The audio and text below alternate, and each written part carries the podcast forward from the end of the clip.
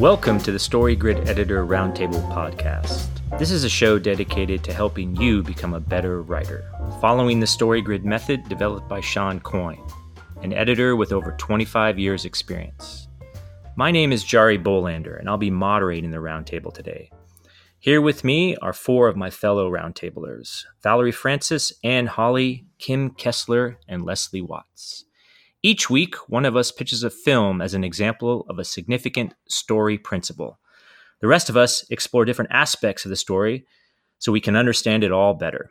This week, Kim pitched Jupiter Ascending as a great example of a story that just doesn't work. This 2015 gas giant of a science fiction fantasy film was written and directed by Wachowskis, who, as you may recall from season four, also brought us the nearly incomprehensible Cloud Atlas. Before we get into our discussion, just a reminder that you may hear some adult language as we try to work out what the bleep went wrong with this storytelling. Kim will start us off with the genre and a brief summary of the beginning hook, middle build, and ending payoff to orient us to the story. So, the global genre appears to be action, epic savior plot, perhaps? The internal genre is worldview education, I think, but it's pretty weak. Here's the beginning hook. When the ruling class of the universe sends alien mercenaries to murder Jupiter Jones because of her special DNA, she must decide whether to stay on Earth or leave with the stranger who saved her. She agrees to leave, but they are attacked and forced to hide out on Earth. In the middle build, when Jupiter learns she is a pawn in a royal power struggle to harvest all humanity in the universe, she must decide whether or not to trust that marrying the prince will save humanity. Or, you know what, to be honest, we got stuck here because there really is no valid crisis for Jupiter in the middle build. Okay? Anyway, she agrees to marry him, but the wedding is crashed and revealed as a ploy to gain control of Earth and murder Jupiter. In the ending payoff, when Jupiter discovers her family has been kidnapped by the heir to the throne, he gives her the choice to abdicate her title or watch her family be killed. She refuses to abdicate, knowing she and her family will die, but Earth would be safe. Before anyone can be killed, her rescuer swoops in again, and then the royal asshole is killed in all the chaos, and then Jupiter returns to Earth, content knowing that her family and the Earth are safe. Thanks, Kim. I think the only thing that I would really want in this movie is those skating shoes. I mean, those are epically cool. The rest of this movie, just not so much. I was confused from the first minute. And Kim, I know you're looking at stories that don't work this season, so I am really curious what you have to say about this one because you definitely picked a doozy. Well, that's all part of the fun.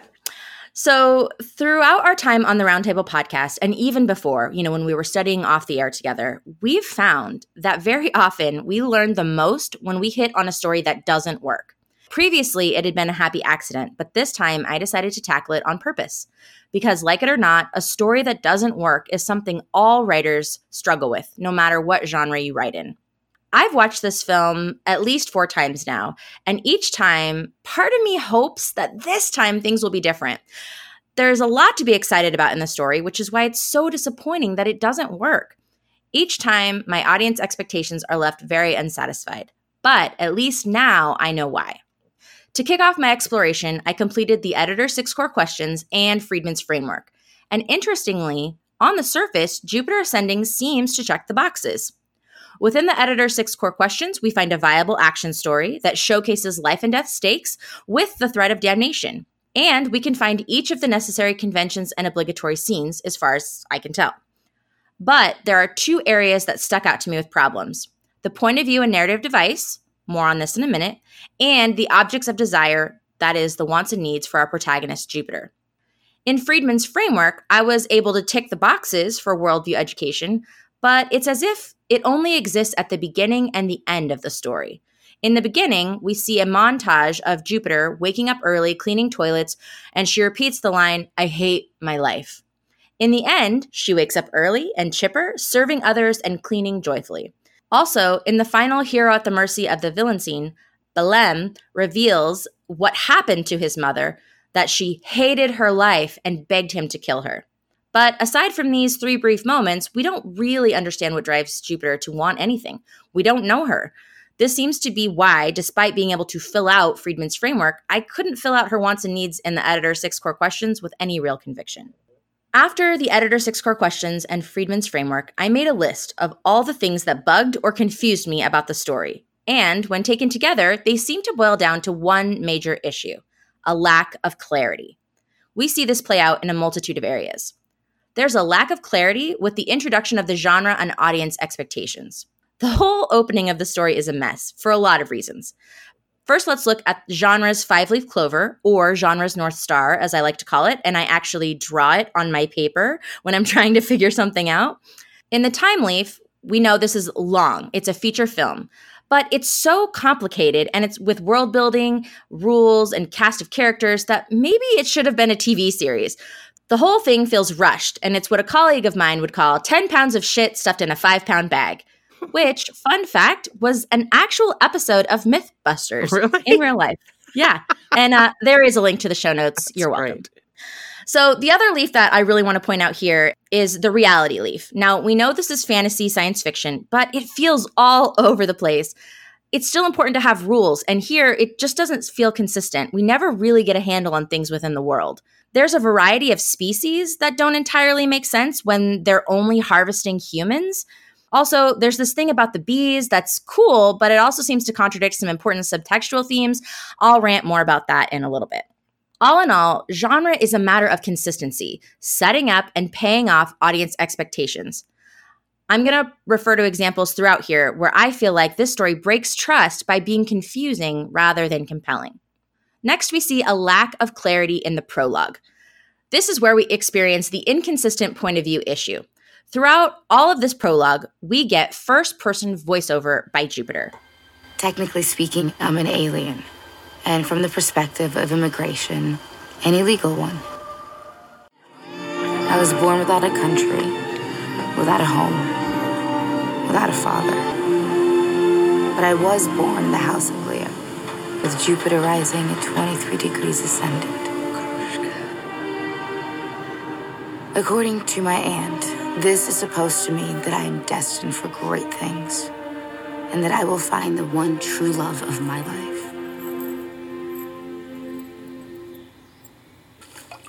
Problem with astrology? Total bullshit. This first person voiceover is never brought back into the story. It's like a cheap trick that you can feel happening. The lines of voiceover here scream darlings to me. You know, the kind we're supposed to murder. That seems like the only reason they're allowed to exist because the scenes themselves would be more powerful without any voiceover. But even then, I have some issues with the content of the prologue. Jupiter's father is murdered during a home invasion robbery by an entire crew without masks, which is tragic and it points at the life and death stakes up front, I guess. But it's entirely random.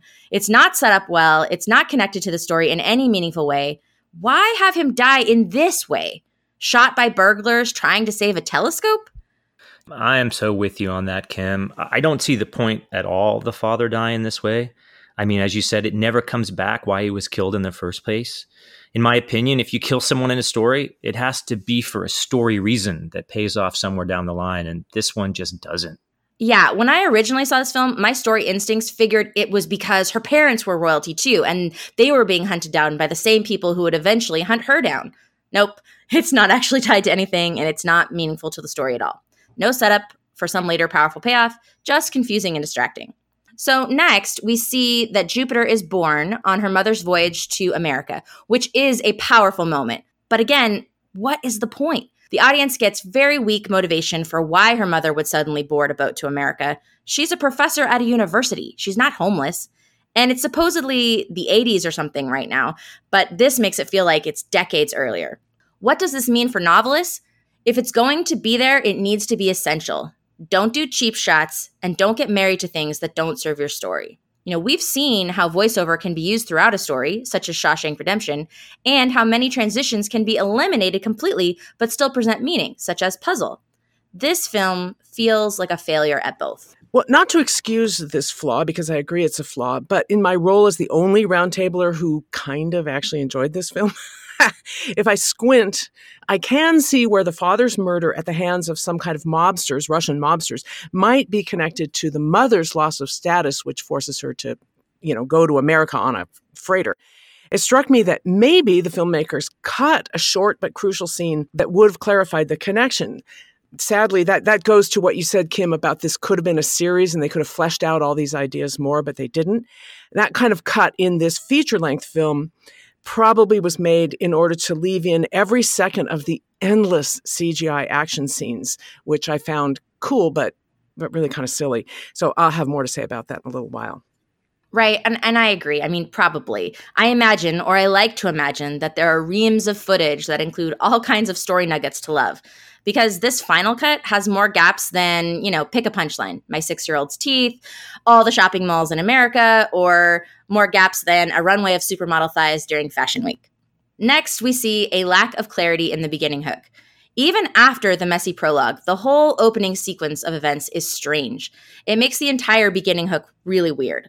The order they chose to reveal information really screws up the narrative drive it seems like they're utilizing mystery and they create all these moments that allude to something. And then later in the beginning hook, it gets clarified what was really going on. Oh, she used a false name. Oh, it's a fertility clinic. Oh, it's related to her DNA. We have all these questions, but they're not intriguing, they're confusing. And when we do figure it out, it's not a payoff, it's a meh moment. It would have worked better to just put things in order so we know what's going on and we can be concerned rather than left in the dark. And we could use more heralds to help us understand what exactly is going on and why it matters. Next, there's a lack of clarity with the transitions and the settings. This problem with transitions is something I noticed several times. Basically, things would happen, locations would change, an indistinct ship would enter a nondescript planet, and it wouldn't be clear who, what, or where anything was happening. Unlike Puzzle, that got away with cutting transitions because it's a familiar world, Jupiter Ascending is complex with so many different visually strange locations and characters, it's hard to keep track of what the heck is going on. This is an important note for novelists to think about when they're doing chapter breaks or scene breaks be sure to clearly establish where we are in time and space so the reader can seamlessly continue with the story instead of getting jerked around trying to figure out what just happened. The story would have benefited from carrying the viewer through clearer transitions, which is certainly different in a film versus a novel, or even throwing that superimposed text on the screen to let us know where we are. Which brings me to another problem that I found lack of clarity in terminology. So many strange terms and phrases were used by people that already knew what they meant, but leaves the audience confused. In some scenes, we get Jupiter as our stand in to ask questions and get things explained, but there are many times we don't. There is one example that really frustrated me, and I ranted to my husband about the entire thing, but I'm going to go ahead and leave that one in the show notes. You're welcome to check that out. Next, we see a lack of clarity at the midpoint. WTF is this scene? There's a really strange scene where we see Jupiter have to navigate through this bureaucracy to gain her title. And it's humorous, but it feels out of place. It may be some kind of satire by the Wachowskis, like Charles Dickens' circumlocution office in Little Dorrit, but to me, it throws off an already very choppy story. Oh, yeah, it, it makes no sense at all. And I can't see why it's even in the movie it, it's it so she can get the tattoo thing. I mean, it takes up like five minutes or something, almost a throwaway scene. You could cut the whole thing and nothing in the story changes at all. Not a zilch. Well, I disagree with you slightly there, Jarie. It was a silly scene, and they spent way too much money on it and too much time in the film. But it reminded me a lot of similar bureaucracy scenes. The one in Little Dorrit that uh, Kim mentioned, I haven't, confess, I haven't actually read Little Dorrit, but I'll take Kim's word for it. But the one that's a couple that sprang to mind were the one in Zootopia, where sloths are running the DMV, and in Coco, where the Land of the Dead has its own bureaucracy of skeletons who are rubber stampers. But the scene was the hurdle that Jupiter had to overcome to get to that all important glowing tattoo and that document that went with it, making her the new queen. In the global crisis scene, that bit of bureaucracy is what stands between Balem, the villain, and his goals. And Jupiter's refusal to use the seal on her arm and sign the document seems to be a genuine barrier to him. Whether I accept that a person with Balem's incredible power would actually care about a lot of bureaucratic regulations, I can believe that only a highly ordered society could result in the kind of you know massive infrastructure that we see, and a highly ordered society always includes a bureaucracy. And that would also give rise to Balem's belief that life is a pyramid and some people's lives matter more than others. So that bureaucracy scene though I don't disagree that it was a little bit extraneous, did actually support the global crisis and climax, where Jupiter's refusal to sign is seen to actually have some power.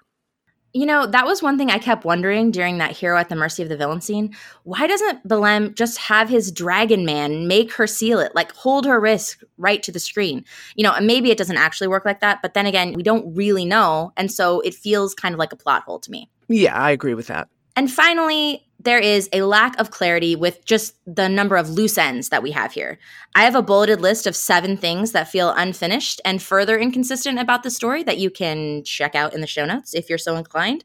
But I want to point out two here the bees. On Earth, there are these bees, and we learned that they sense royalty. Now, this was a really cool part of the story and really visually interesting, but it was strange at the same time. Like, what is the point of this? Royalty is something that's in our DNA, what does that really mean? It's like, on one hand, the story is saying that even a lycantant who is spliced with a wolf and bred for the military has the same value as any human being. And on the other hand, it's saying that her DNA is special and naturally royal and what? Then the other bullet I wanted to point out is that there's this weak connection in the whole premise, the title of Jupiter Ascending. It's that she was named after the planet Jupiter by her space obsessed father. She's born during the astrology sign of Jupiter ascending. Then she's a royal who descends to be the owner of the Earth, and that processing plant is on the planet Jupiter. It's a lot of coincidence that doesn't add up to anything powerful. Or if it is fated, it's not presented well. There's this strange mention of finding love and destiny, etc., but the references are random and they're not threaded with meaning. This brings me all the way around to the big meta why of this story. What is it? And is it meaningful to you? To me, there's so many loose ends left hanging that I can't feel any sense of closure or meta meaning from the story. In my editor six core questions, I listed the controlling idea and theme as life prevails when those with power use it to protect others instead of themselves, which is valid, but I'm just not sure. What about you guys? I mean, I see no meaning in this movie at all. The big meta why that you always talk about, Kim, is absent. I think it's because they tried to pack so many things into it and they're all kind of half baked. The only thing that's a shred of any type of meaning is the weak and poorly constructed love story between Jupiter and Caine, which I think is about class. And even then, it's only at the end where you feel that they actually wanted to love each other. And I know you like this movie the most, so can you kind of help us out to figure out how to understand it all? Well, in my defense, I, I, will say that I liked this movie better than you guys did. I have very strong mixed feelings about it. All evening yesterday, as we were sort of prepping our sections for this episode, I was freaking out because the more I thought about this film, the better I liked it, even though I am 100% in agreement with everything you guys are saying about how it's not a well crafted story. But I did keep thinking about it, and I'm still thinking about it. And I'm not thinking about it necessarily in the annoyed or frustrated way that everybody else seems to be. Now, Kim, I don't have a straightforward answer to your big meta why question, but I have a feeling that somewhere in this huge mess, there's a complex philosophy that the Wachowskis continue to explore in all of their stories. Back when we analyzed Cloud Atlas, another of their works, Leslie pointed out how important it can be to study a writer's entire body of work. In that case, it was the writer David Mitchell we were talking about. Well, I've seen quite a bit of the Wachowskis' body of work, and ideas about reincarnation and recurrence are in everything they do. It's as if they're struggling with questions of identity, soul, and flesh, which, you know, when you consider that they are two transgender siblings, it's really not that surprising. This film was written around the same time as the founding of the Black Lives Matter movement in 2013. And I was very struck by Balem's villain defining statement that some lives matter more than others. Themes of extreme power held by the few over the many have been present in the Wachowskis' work since The Matrix, where we also, by the way, saw the bodies of the masses of ordinary, unimportant, quote unquote, people being used to literally fuel the goals of a power elite. Now, in this film, I glimpsed ideas, not very well articulated ones, but I could see them, about individual consciousness and whether it's inherent in brains or transcends physical matter. These are big questions, and that's what the Wachowskis grapple with all the time. Though Jupiter is a perfect DNA match for the queen and therefore materially identical, she isn't the queen. She makes different choices. That's kind of the crisis of the story, is her different choice. Is that because consciousness isn't bound to matter and an identical brain doesn't produce an identical consciousness? Is it an argument about nature versus nurture? After all, Jupiter has been cleaning toilets for a living, and she implies that that hard work is why she's so different from the late queen. Or is it because the queen really has been literally reincarnated in Jupiter and her soul has learned something that causes her to make different choices? Whichever view you take, that difference between Jupiter and the queen is what drives Jupiter's crisis and climax choice. Now, this philosophical vein of the story that I find fascinating is absolutely, I agree, not well supported by the story structure. It tries and it largely fails because apparently the Wachowskis have spent an expensive career ignoring the likes of Robert McKee and StoryGrid. In fact, probably my biggest complaint about this story is that at its heart, it shouldn't be an action story at all. And if they hadn't been so intent on making it one, there would have been time to build this political and philosophical internal storyline. Now, at best, I think the action plot should have been downplayed and the philosophical elements explored more fully. In many ways, I think it should have aimed to have more in common with Dune than with a Marvel film. Not that Dune was a great film either, but it was a great novel. Instead, it's almost as if this film is masquerading as an action story to please a particular audience. And the audience for those endless action sequences is not the audience for a philosophical story. Neither audience was happy, and pretty much everyone was more or less disappointed. But I personally respect the filmmakers' attempts to reach deeper. They got closer to a coherent vision of this philosophy of theirs a couple of years later with their Netflix series Sense8. And, you know, maybe one day they'll hit the combination of philosophy and story structure that really carries their message to the masses again, kind of the way The Matrix did.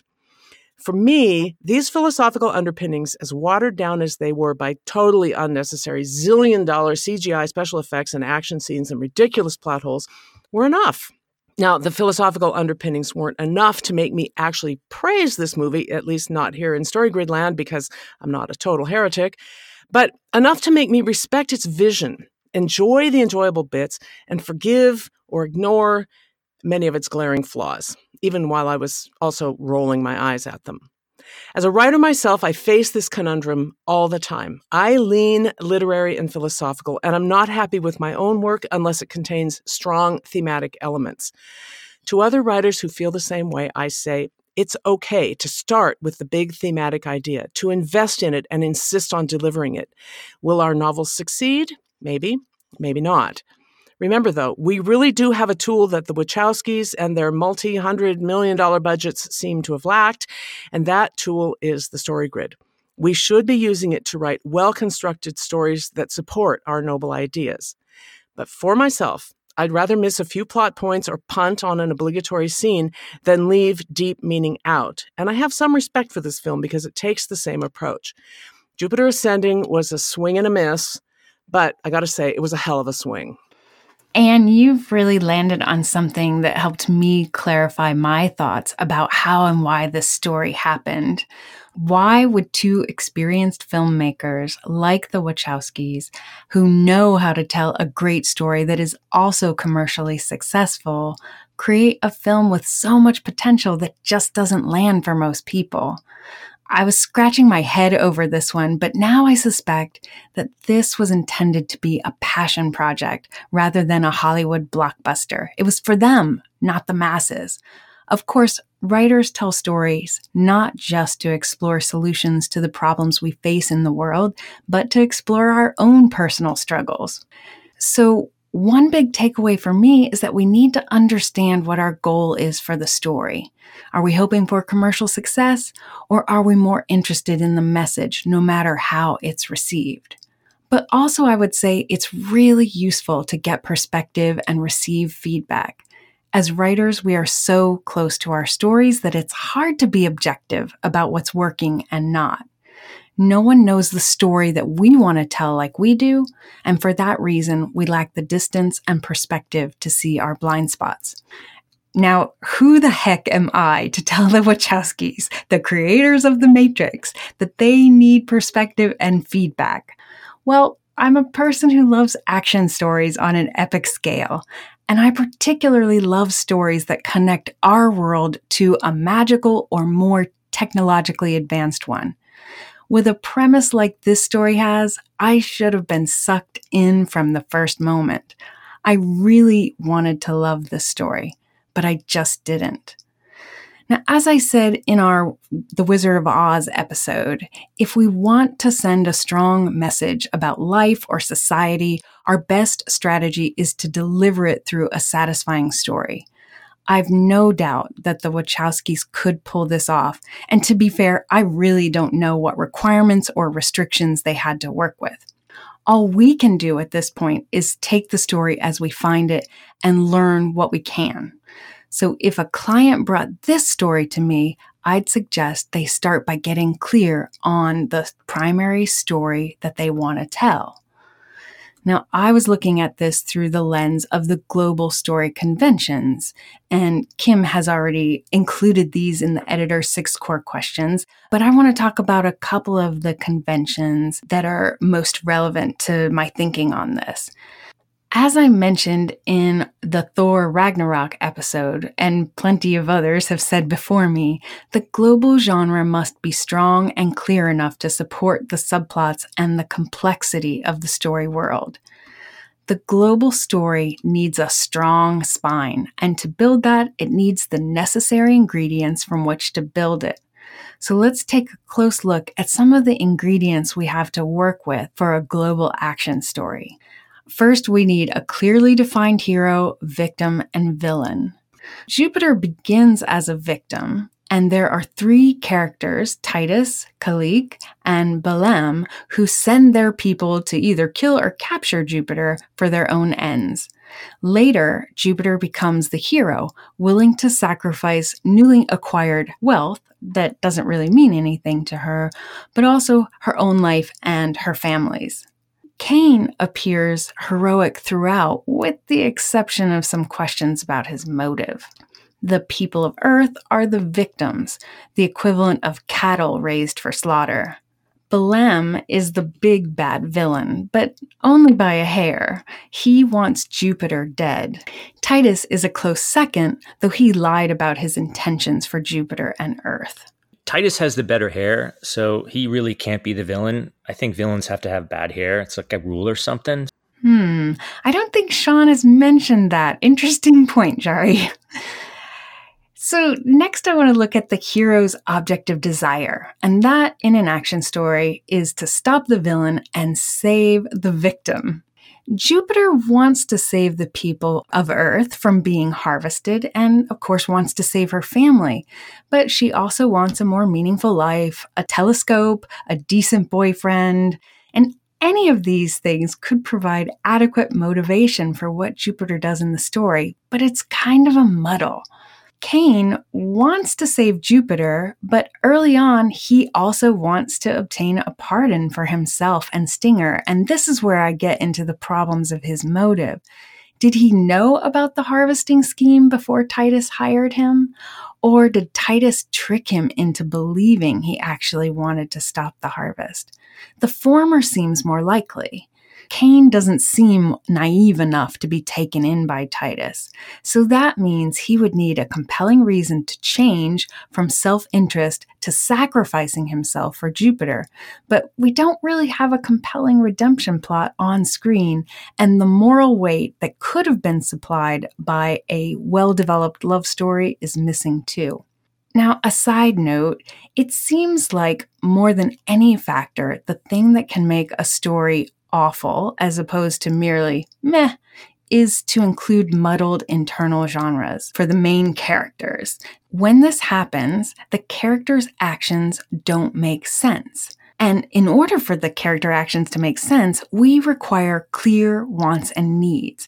And that includes both the essential actions, which are the scene goals, and these corresponding to the global objects of desire. You can see how these fundamental story elements are interwoven. And Valerie's going to show us why this is such a problem shortly. The last major convention that I want to talk about with respect to what's going on in this story is the speech in praise of the villain. Now, this can do a lot of things in the story, like establish the power divide, but the thing it really should do is reveal what the villain's point is when the villain has a point, that is, when they want something very badly and they have a strong reason for it that is deeply embedded within their human needs, the conflict is stronger and the story more engaging. Now, Titus is kind of a throwaway here. His point seems to be hedonism, and he's not unlike the Grand Master in Thor Ragnarok. He's just as ridiculous, though not quite as funny. Balem wants Jupiter dead, so she can't take Earth. Now, Earth, we learn, has good stock and will provide a wide profit margin. But by harvesting it early to prevent Jupiter from taking over, he loses that advantage. So, is it out of spite? Does he need the money right away? Or is he just an evil guy? That lack of clarity makes it not very compelling. Now, I recently finished reading Leviathan Wakes by James S.A. Corey. And if you want to see a masterful speech in praise of the villain, check out chapter 41. Even you might be doubting your own convictions while you're listening to that speech. Of course, the final catch all convention that we talk about are the ones that are related to the subgenre and plot. So, which subgenre and plot do we have here? Last season, I said that the nature of the force of antagonism and sometimes the nature of the victim determine the subgenre and plot. Balem is our primary villain, and he is intent on destroying Earth or harvesting it, you know. That would put us in the epic savior territory, and that seems most likely, but we find conventions for other plots and subgenres here as well. I'll say more about this in the show notes. Now, my understanding of what is really going on here was solidified in part by what Anne said, but I want to say a quick word about the opening because of how important it is to nail down the in and the out, as Steven Pressfield calls it, or the opening image and the closing image. These two scenes should give us the story in a nutshell. The opening scene, of course, here is about Jupiter's origins, who her parents are, what they cared about, and how her father was killed. The closing image is of the joyful relationship between Jupiter and Caine. But is this meant to be a love story? I mean, as we look at it, it looks like a big action story. To me, an opening like the one we have here undermines readers' trust or the trust of the audience. We have an implied contract when we share a story with readers or audience members. If you give me your time and attention, I will not waste your time. Now, we spend four minutes on two scenes that ultimately don't matter, as Kim mentioned, and they don't impact the main conflict in the story in a substantial way. We're given so much information, in fact, but we're not shown where to file it, how to make sense of it. So when we ask the reader to hold this much in their minds without showing them what it means and what's important, they get lost. Now, some cognitive dissonance in the reader is useful, but some is not. Now, I'll say more about this in the show notes, but my ultimate takeaway is that this is an ambitious film with lots of potential, but the rich elements were piled on and not woven together, and that makes it unsatisfying for most viewers. So, if you are looking for a great masterwork in the realm of action epic savior with a strong message about society and satisfying internal genres and a love story that works, I highly recommend Leviathan Wakes. I'll share more in the show notes, so be sure to check those out. Everything does feel like it's piled on, you know, everything they could think of, Leslie. So, yeah, I totally agree. And it's hard to have a lot of empathy for characters when the worlds are confusing and you just don't know what to feel. And I know Valerie was going to talk a little bit about that next. Absolutely. One of the things I'm looking at this season is creating empathy. And I know Shawn talked a bit about this in the flagship podcast, but since I couldn't find that reference, I asked him to talk about it again. And here's what he had to say. In the flagship podcast, in one of the episodes, Tim asked you, How do you create empathy for the protagonist? How do you get the reader to really get involved in the protagonist's story? And if memory serves, you said, Oh, you use the hero's journey. Is that right? Am I remembering this correctly? Yeah, that's the macro answer, meaning the big picture way of doing it, because everybody moves through life through subjective narrative. So every one of us sees our life in terms of a, a, beginning, middle, and end story that is unraveling in our mind's eye. So the heroic journey is nothing less than the boiled down abstraction of the narrative journey that we all construct for ourselves. So, the closer you can come to adhering to the heroic journey structure, the more the reader will begin to sort of align with that narrative because they're constructing the same narrative journey in their own mind. So, that's the macro answer the micro answer, meaning, well, that's nice and well and good, but how do I do that on the ground, scene to scene? And the way to do that is purely through being perfectly clear about the object of desire.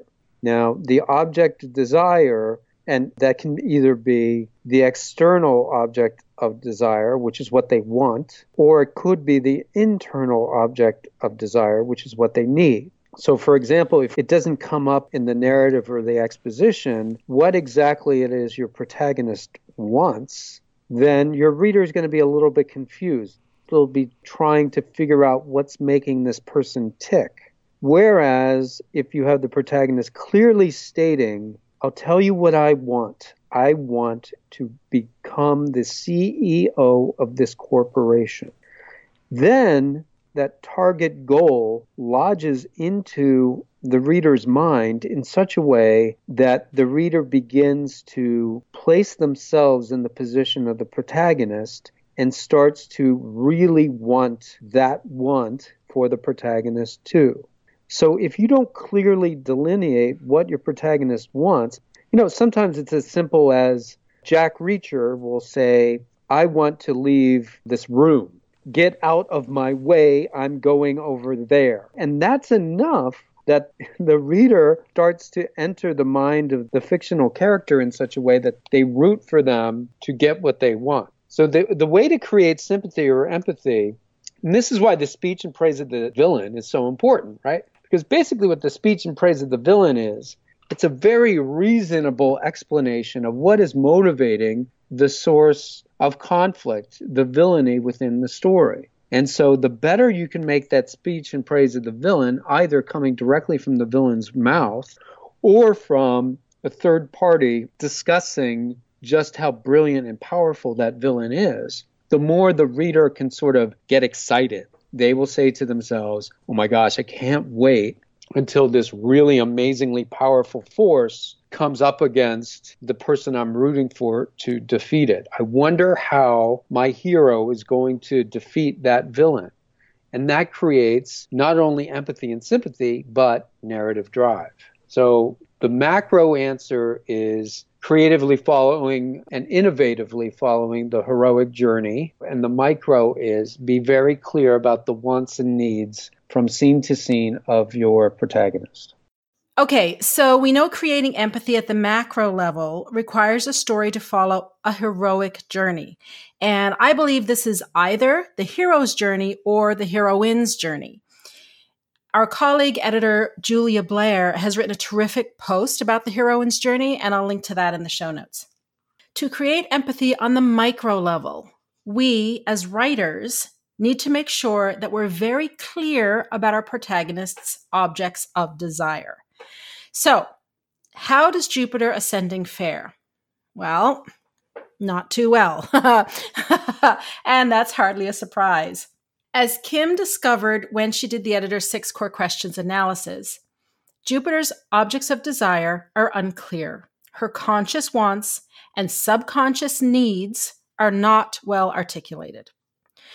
There's a whole lot of screen time devoted to Jupiter reclaiming her title. Balem, Titus, Kalique, Caine, and Stinger each have their reasons for wanting or not wanting her to achieve that goal.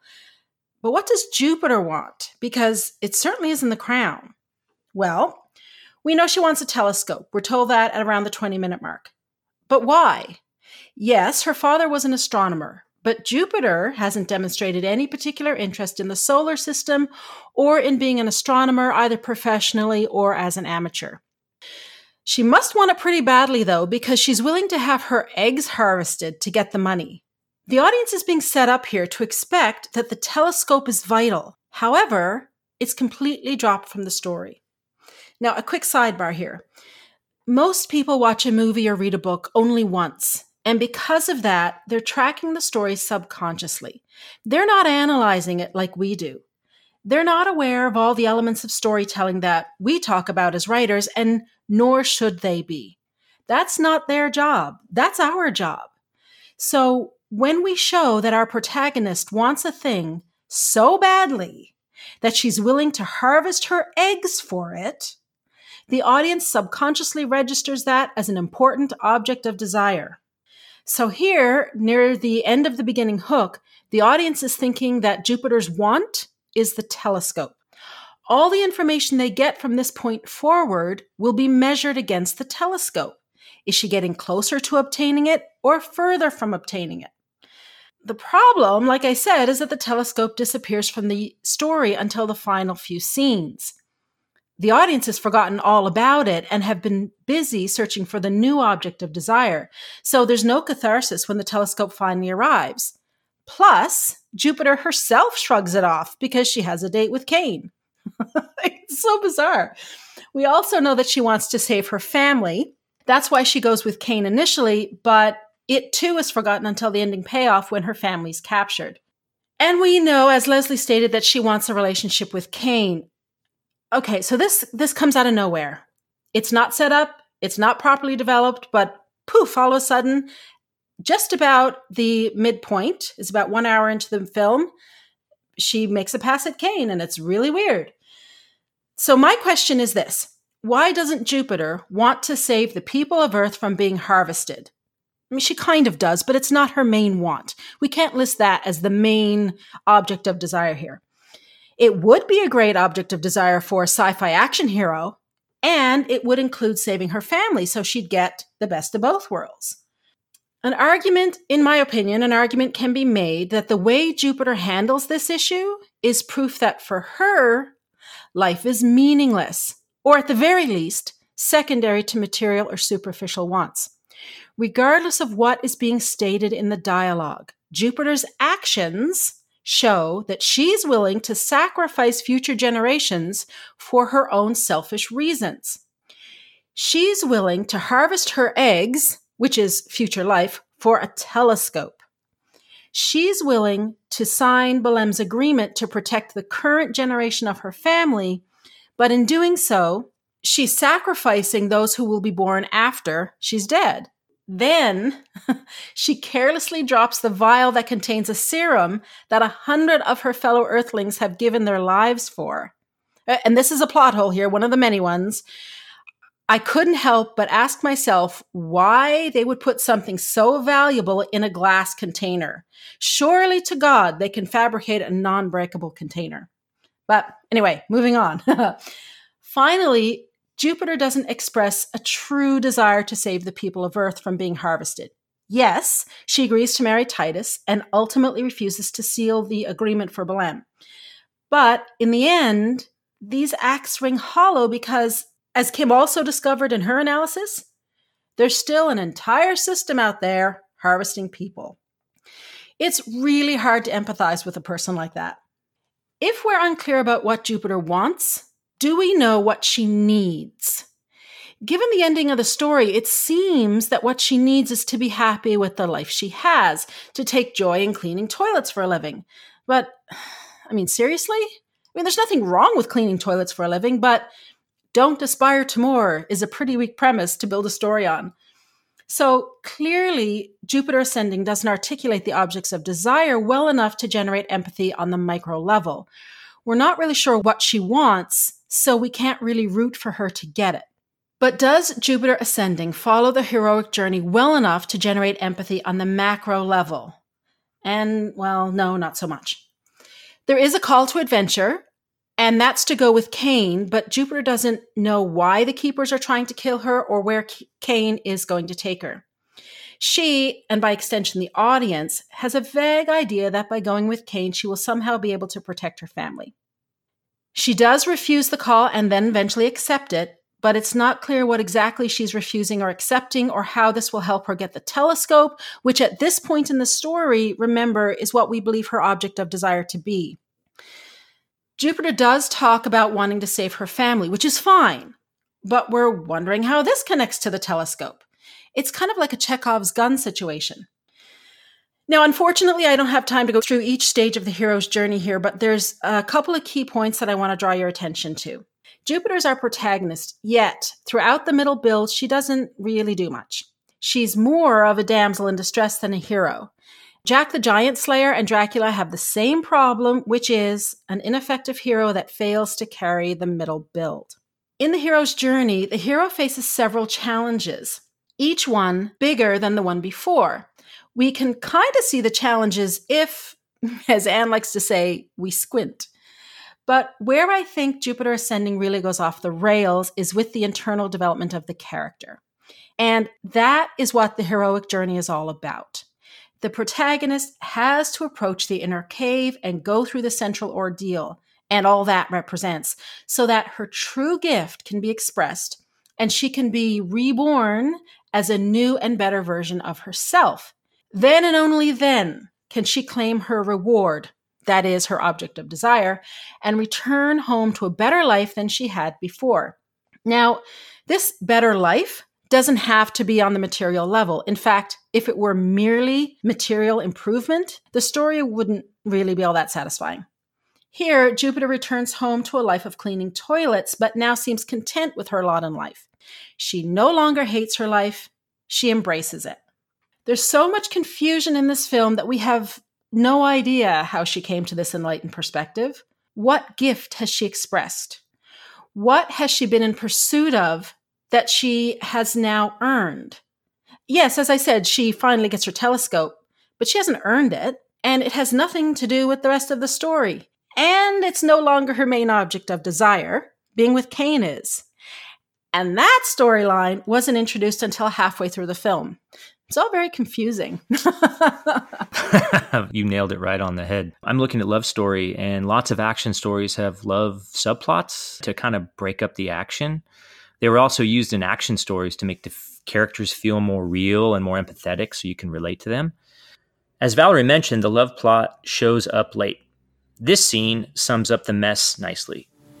We all do things we can't explain. I said it was in my genes. Defect of my genome engineering. Hmm. Could explain a lot of things about me Like the fact that I have an uncanny ability to fall for men that don't fall for me. It's like my internal compass needle points straight at Mr. Wrong. Maybe it's my genes. Maybe I have defective engineering too. And if that's the case, is there any way to fix it? You are royalty now. I'm a splice. You don't understand what that means, but I have more in common with a dog than I have with you. I love dogs. I've always loved dogs. I should go, Your Majesty.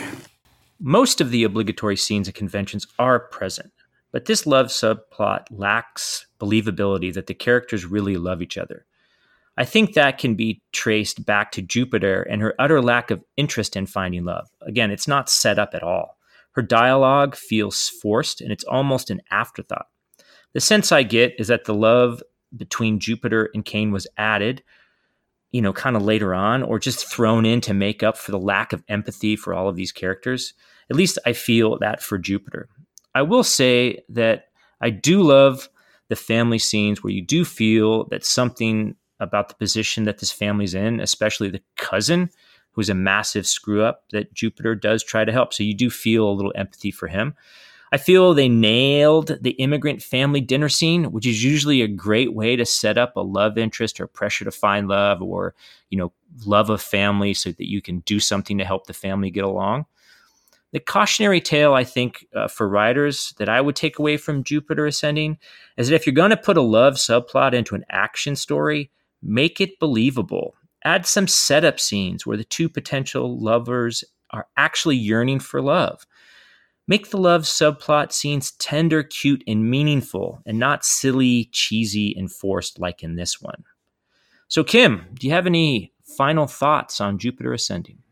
I first have to say I don't know how you can find the cousin empathetic at all. He was a total douchebag. So I don't know. We'll have to disagree on that one. Well, I, I don't. He's not a total d bag. I just think that He that's is. the only.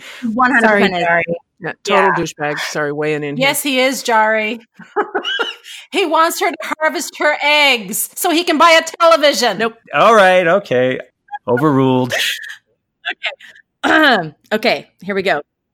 So, final thoughts. First of all, I am so grateful for my fellow Roundtablers for going on this crazy journey and studying this story with me. And I love everything Anne said about only wanting to write stories with deep thematic meaning. And I am personally emboldened by the idea that it's better to swing for the fence and strike out than take a walk to first base. All that said, here is the recommended treatment plan and prescription for revisions based on what everyone has said. Number one, cut the prologue and the telescope payoff at the end. It just, it's not helpful. It's detracting. Number two, either make it a fully fleshed out series or cut about half the darlings to make it a single comprehensible story. Number three, do what Valerie said and give the hero a clear object of desire that's consistent up to the global crisis when it should shift the internal objects of desire. And number four, decide whether you're telling a genuine action story or a society political story with strong action elements, and then write that story. Great suggestions, Kim. And I'm not just saying that because you suggested doing what I said. okay, to wind up the episode, we take questions from our listeners. And this week's question comes to us from Heather, who says I'm writing a thriller story, but it's feeling flat. My villain feels cliche and not evil enough. How can I craft a more compelling villain? Do you recommend brainstorming first before you flesh out your protagonist or after? Well, this is an excellent question, and the answer is more complex than you might actually think. The force of antagonism is key in all stories, not just thrillers, and it's an area newer writers don't pay enough, enough attention to. That's why we run into so much trouble in the middle build. Remember, the middle build belongs to the villain. The force of antagonism is what's driving the narrative. So, without a compelling villain that is constantly inciting the protagonist to act, your story will wander and lose steam. So, how do you create a compelling villain? Steve Pressfield has a whole series of articles over on his blog at stevenpressfield.com, and I've got a Fundamental Fridays post that I'll link to in the show notes. Now, to answer this question fully, honestly, I'd need to write a book. And yes, I've got that on my list of things to do, unless uh, Steven Pressfield plans to do it first. but for now, here's one idea to get you started it's this the villain is the hero of his own story. He is not a two dimensional character, unless, of course, we're talking about the monster in a horror story. A truly compelling villain wants what he wants for a reason. And there's got to be some merit in it. He's got to have a valid point. Now, here's the rub you, as the writer, have got to be able to agree with your villain. It's not simply that the villain thinks he's right, you have to think he's right too. You have to agree with his point of view at least to a certain extent. Otherwise, you've created a mustache twirler. I recommend you pick out some truly memorable and terrifying villains and study them. What do they want and why do they want it? If you look at the situation through their eyes, can you see their point of view? Okay, on to the second part of your question. Whether you brainstorm your villain before you have a protagonist or after is entirely up to you. That's about your process as a writer. It can work equally well either way and might actually shift from project to project. For example, in the book I'm working on now, the villain is the first character I had. But in the book before that, I had the protagonist first. Alrighty, I hope that helps. Thanks, Valerie. That wraps it up for this week. Great discussion. Thanks, and Kim, Leslie, and Valerie for your excellent editorial insights into Jupiter Ascending. We hope our discussion has given you a better grasp on how to diagnose and treat a story that doesn't work. You can find links and additional materials in the show notes at storygrid.com. If you want to connect with one of us directly, links to our websites can be found in the show notes. To support the show, please leave us a rating and review and tell all your writing friends about us. Join us next time as Anne compares Barry Jenkins' 2018 film If Beale Street Could Talk with the James Baldwin novel it's based on. Why not give it a look during the week and follow along with us? Thanks for listening, and we'll see you next time.